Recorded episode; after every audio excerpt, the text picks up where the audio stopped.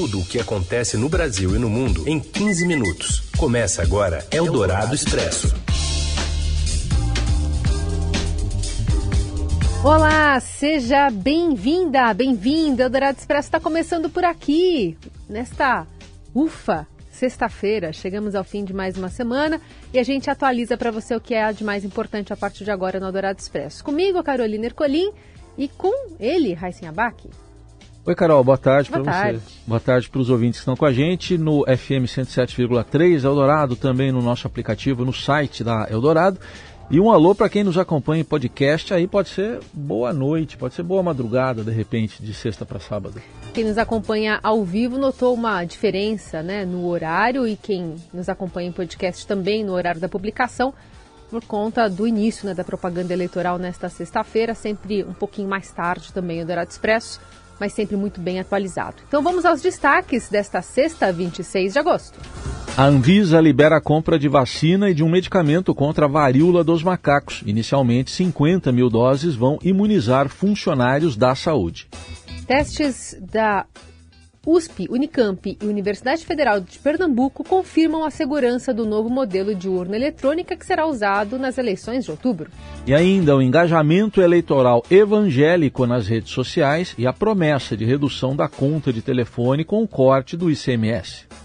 É o Dourado Expresso. Tudo o que acontece no Brasil e no mundo em 15 minutos. O Ministério da Saúde informou ter recebido a primeira remessa do antiviral Tecovirimat para tratar casos graves da varíola dos macacos nesta sexta. Os 12 primeiros tratamentos foram doados pela fabricante, a farmacêutica Siga Technologies. A pasta informou seguir em tratativas com a Organização Pan-Americana da Saúde e com o laboratório para obter mais lotes. Na quinta, a Anvisa aprovou por unanimidade a dispensa de registro para que a pasta importasse e utilizasse o medicamento. A dispensa temporária tem validade de seis meses, desde que não seja expressamente revogada pela Anvisa. Anvisa que baseou sua decisão em relatórios de avaliação de agências sanitárias internacionais, como a Europeia, e a FDA, que é a Food and Drug Administration dos Estados Unidos. Segundo o órgão, a cápsula de uso oral é indicada para adultos, adolescentes e crianças com peso mínimo de 13 quilos. De acordo com a Organização Mundial da Saúde, cerca de 8% dos casos no mundo precisaram de internação hospitalar e 0,1% é, em unidade de terapia intensiva. Conforme mostrou o Estadão, no Brasil, médicos têm recorrido a morfina e outros opioides para manejar a dor de pacientes com quadros graves. Eldorado Expresso. A farmacêutica Moderna está processando a Pfizer e a BioNTech por violação de patente no desenvolvimento da primeira vacina contra a Covid-19. A companhia americana alega que a tecnologia usada pela Pfizer no imunizante de RNA foi copiada. Em declaração, a Moderna afirmou que as empresas replicaram sua propriedade intelectual envolvendo a estrutura de RNA mensageiro usada na vacina.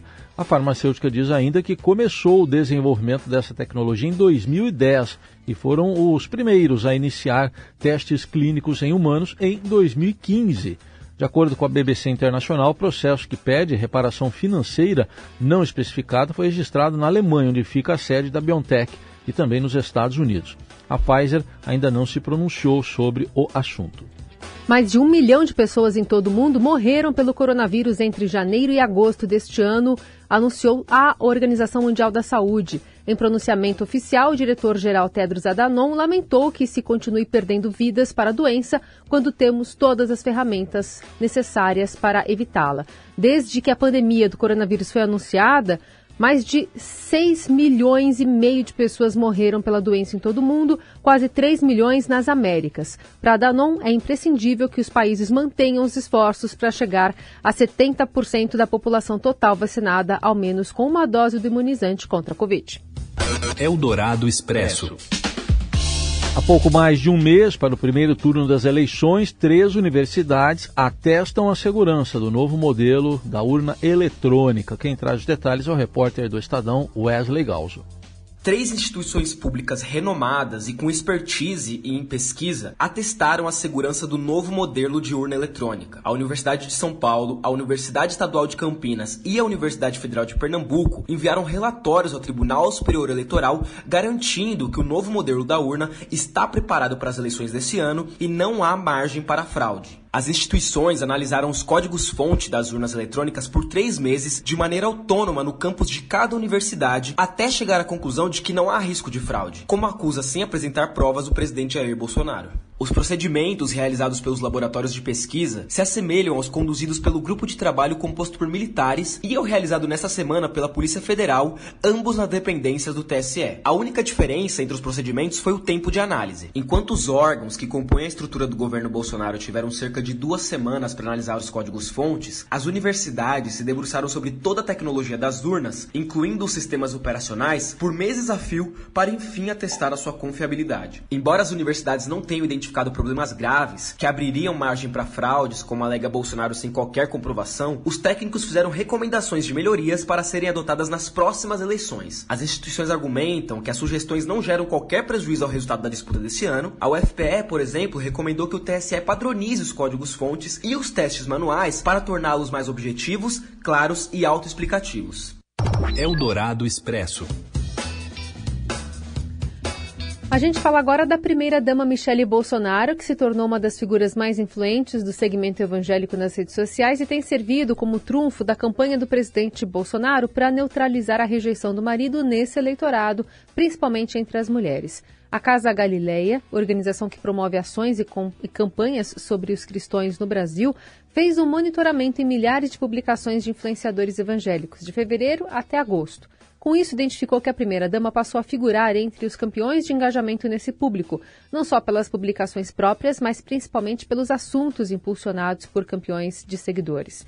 Entre os dias 15 e 21 de agosto, Michele divulgou o santinho da campanha de reeleição de Bolsonaro e atraiu mais de 570 mil interações, ficando em segundo lugar no ranking de publicações mais influentes entre perfis evangélicos da rede social, liderado pelo vereador Nicolas Ferreira, que é candidato a deputado federal pelo PL em Minas Gerais.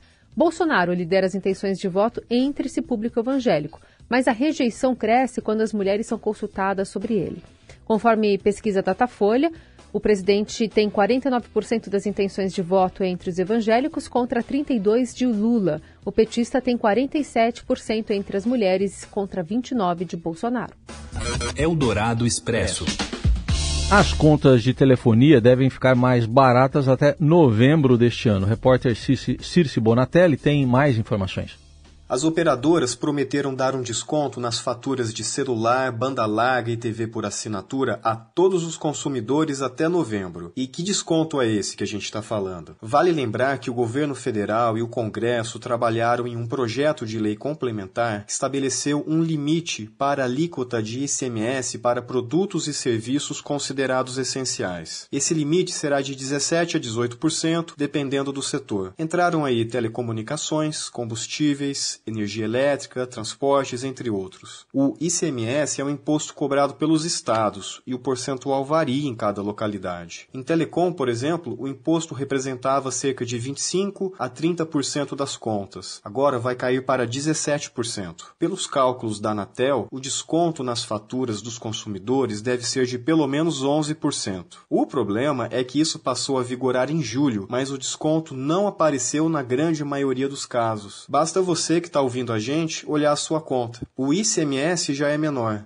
mas o valor da conta não. Foi aí que a Anatel, Procon e outras autoridades cobraram as teles a fazer esse repasse. Vivo, TIM e Claro explicaram que estão calibrando seus sistemas de cobrança para se adequarem aos novos valores e disseram que tudo isso vai estar tá pronto até novembro. Além disso, também informaram que os descontos que deixaram de ser feitos vão virar ressarcimentos e compensações nos próximos meses. Já a Oi diz que fez o repasse mas ele coincidiu com o reajuste anual dos planos, conforme previsto em contrato, com base na inflação. É o Dourado Expresso. Tudo o que acontece no Brasil e no mundo em 15 minutos. O O Departamento de Justiça dos Estados Unidos deve suprimir trechos da ordem de busca que autorizou a operação do FBI na casa do ex-presidente americano Donald Trump no início do mês, antes da divulgação do documento ao público nesta sexta. A ordem, que provavelmente vai revelar novos detalhes sobre a investigação criminal que envolve o republicano, terá divulgado em cumprimento a uma ordem judicial assinada ontem. O documento é a forma redigida de uma declaração juramentada que o FBI apresentou a um juiz para obter o mandado de busca na mansão de Trump. Esse tipo de depoimento geralmente apresenta informações vitais sobre a investigação, com os agentes explicando ao magistrado a justificativa da operação específica e o motivo que acreditarem que prova provavelmente encontrarão evidências de crime em um local. Agentes federais investigam possíveis violações de três leis diferentes, incluindo uma que rege a coleta, transmissão ou perda de informações de defesa sob lei de espionagem. Os demais estatutos tratam de destruição, alteração ou falsificação de registros em investigações federais. Eldorado Expresso. Novidades sobre um acordo entre o São Paulo e o Grupo City. Que acordo é esse, Robson Morelli? Olá, amigos! Hoje quero falar de uma parceria interessante que o São Paulo faz com o Grupo City. Isto mesmo, o grupo que toma conta que administra o Manchester City inglês, liderado pelo Pep Guardiola. Há uma comunhão entre as partes, há um contrato entre as partes de parceria mútua do clube inglês olhar para o São Paulo e ver se tem algum jogador que lhe interessa e do clube brasileiro de receber alguns jogadores com os quais o Manchester City trabalha é, e fazer essa parceria, esse vai e vem. Há uma troca também de toda a infraestrutura, de conhecimento, de jeito de administrar o clube, que pode servir para as duas mãos. A gente olha lá para a Inglaterra e vê que o Manchester é um clube muito bem administrado, que joga entre os primeiros do mundo. O São Paulo tenta também ganhar um pouco dessa experiência e entrar nos trilhos da boa gestão, da boa administração. Dois exemplos de jogadores que chegaram já no São Paulo por meio desta parceria, o argentino Bustos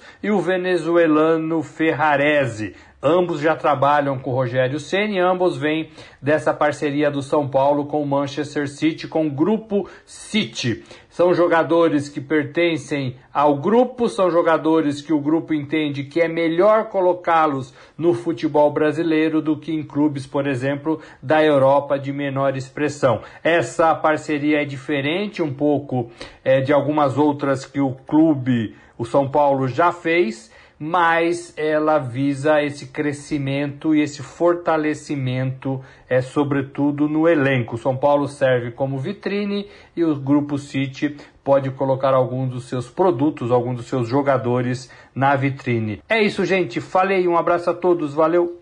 Eldorado Expresso.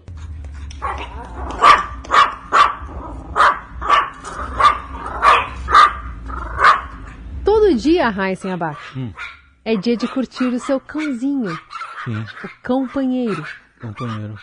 Mas 26 de agosto ficou estabelecido como Dia Mundial do Cachorro. A data foi criada em 2004 com a intenção de fazer com que as pessoas pensem mais sobre os direitos dos animais e com isso partam para adotar um cão. A Unesco proclamou a Declaração Universal dos Direitos dos Animais em 1978 o documento lista direitos fundamentais para garantir uma vida digna a todos os animais, não apenas os considerados domésticos. No Brasil, não fornecer recursos básicos como água, alimentação e segurança pode ser enquadrado como maus tratos. E para celebrar o Dia do Melhor Amigo dos Humanos, o Estadão selecionou 10 filmes sobre como a relação com os cachorros pode ser emocionante. Na seleção tem Lembranças de Outra Vida. Bom. Meu Melhor Amigo. Bom também. Amor e Monstros e mais alguns que eu não vou dar spoiler. E ainda, todos os longas estão disponíveis em plataformas de streaming para você maratonar no fim de semana, portanto, lista completa você confere no Estadão. Qual você gosta mais? Ah. Lessie, não. Marley eu, essa que é triste, né? É triste. Marley eu é triste. Eu mando um beijo pra Meg, que é a minha, a minha cachorra encantadora. Melhor terminar. Obrigada, Raíssen. Obrigada também a todo mundo que está na nossa companhia. Semana que vem a gente está de volta. Um bom fim de semana. Tchau, gente. Até segunda. Você ouviu Eldorado Expresso tudo o que acontece no Brasil e no mundo em 15 minutos.